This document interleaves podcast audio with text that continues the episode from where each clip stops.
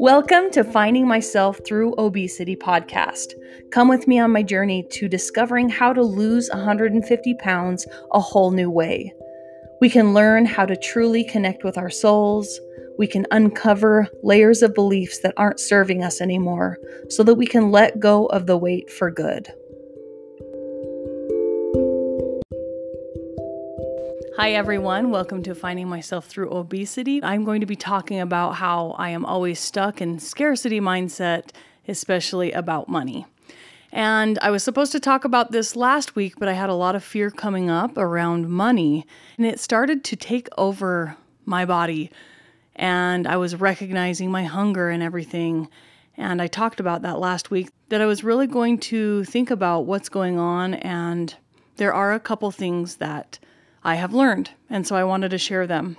First of all, being in scarcity mindset, if you don't know what it is, it's when you are afraid that you're not going to have enough of something. When you're feeling abundant, you are able to believe that you're always going to have everything that you need and you'll never be lacking of what you need. The reason why I have been scared is because I have never been the one to take care of myself financially. My husband has always been the one that has been working and making money, and I have been a stay at home mom.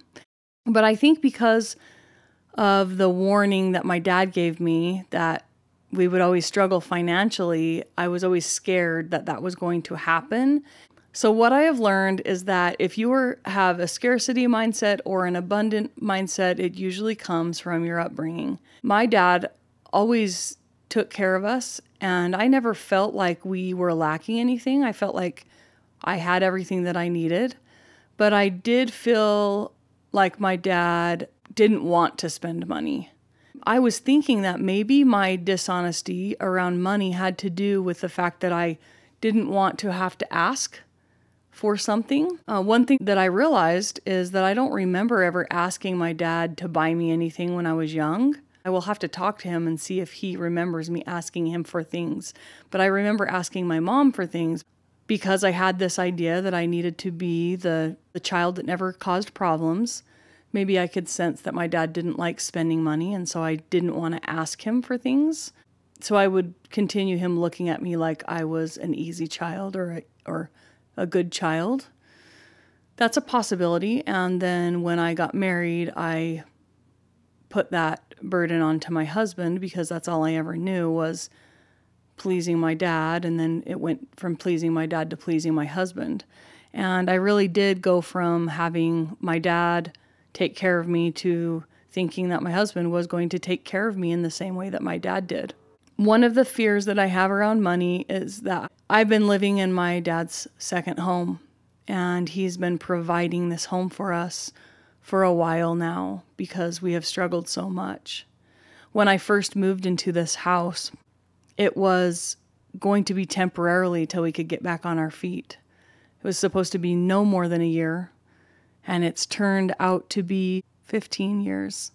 There's been a lot of shame around being in my dad's house, knowing that he has provided us this home, and sometimes we weren't able to pay, and he didn't charge as much as he could charge because he wanted us to have a place to be. But it's caused a lot of guilt and shame around that, especially with the way that I've dealt with money. We would pay things that we absolutely had to pay, and we knew that my dad would be okay if we were struggling. He's always helped us in those ways. But it didn't make me feel good about myself, and it also didn't make my husband feel good about himself, knowing that we we're living in my dad's house. And so, a couple episodes ago, I talked about how I feel guilt because I'm not making money the fact that I feel like I need to make money is really messing with my head. And I got some coaching about it today, and I wanted to share what I am going to be working on as far as my mindset and the way that I need to think about money. Ever since I had that conversation with my dad about him sitting us down and putting that budget out and saying we couldn't afford to get married, I have been on a mission to prove him wrong because I look at my dad as the smartest guy in the world and he was always right. And I always would listen to him and obey him. And this was the one time that I didn't listen and I didn't take his advice. I married Jason anyways, and I knew that it was something that I was supposed to do. So I've taken this time trying to prove that my dad was wrong and that I was right, and money is a big part of that. I have some guilt around money because my husband has been working so hard, being the only one who's providing money for our family, and he's constantly feeling like he's coming up short always working, never making enough. So when we shut down the business and my husband started driving a truck, I knew that he wouldn't like it. He is not one that's going to want to be away from home. He wants to be home with his family. But he did it anyways because he knew that he needed to take care of us. Hindsight, we know that it was a blessing, but when he went off to work, he was struggling because he had to leave us and I was happier because there was a burden lifted off me. I knew that he had a stable job. I knew we'd be getting paid every week. I knew how much money, pretty much how much money we'd be getting. I knew that I could pay my bills. And I felt guilt because I got happier as he went off to work and he started to struggle more. And so I put this pressure on me to figure out how to make some money. I got to make some money so that I can take care of him. He took care of me the last 25 years. Now it's my turn, right? I need to take care of him. And then my mentor said, So now you're here trying to rescue your husband again. Um, and I realized that me saying, Oh, I want to make enough money so he can quit his job and I can take care of him, that's another way of rescuing him and another way of me letting him know that I don't think he's capable of doing what he needs to do. And I'm learning about this and I am being more aware of it and I'm trying to be better, not to rescue because he is more than capable of doing amazing things. When my motivation is money, it changes. If I'm able to listen to God and his promptings to me, I will know when it's time to make the next move. I know that I am doing this podcast for me. I know that I'm doing the right thing by uncovering all of these things so that I can really align with truth and hopefully inspire other people who are struggling with their weight to align with truth too. But when I try to get over excited about the possibilities of making money in these opportunities, it changes from being inspired to feeling scared and feeling pressured. And so there are some mind shifts that I need to do in the way that I'm thinking about money. I am not doing this podcast for money.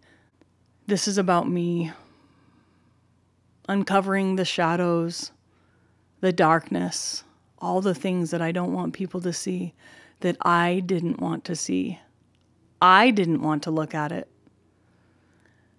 And I can honestly tell you that I couldn't see it. And until I was forced into this dark place and I was forced to continue to search for answers, I finally saw that I wasn't looking at myself in truth, and I finally saw all of the years of me trying to avoid the truth.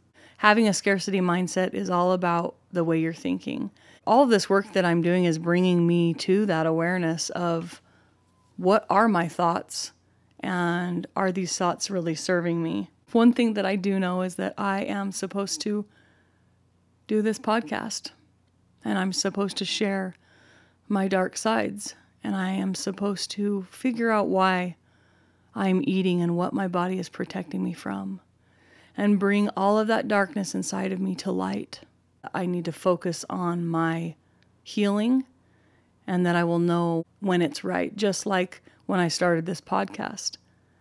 I was supposed to start it back in February, but I wasn't ready. I didn't have enough information yet. And then once I had the information I knew that I needed to share, I didn't hesitate to share it. One other thing that Angel helped me become aware about my dishonesty is that the fact that I didn't want to look at myself was telling me that I was living in shame and I was living in low self worth, but I wasn't willing to look at it.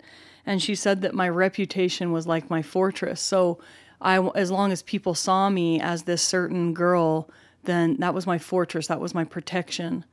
And when I was not around other people and I was alone, then I could do whatever I wanted to. After that, I would go to shame and I would feel bad, and then I would go to seek for praise and love and attention from other people. At the core level, I would sabotage myself because the shame was there. I just I wasn't willing to look at it.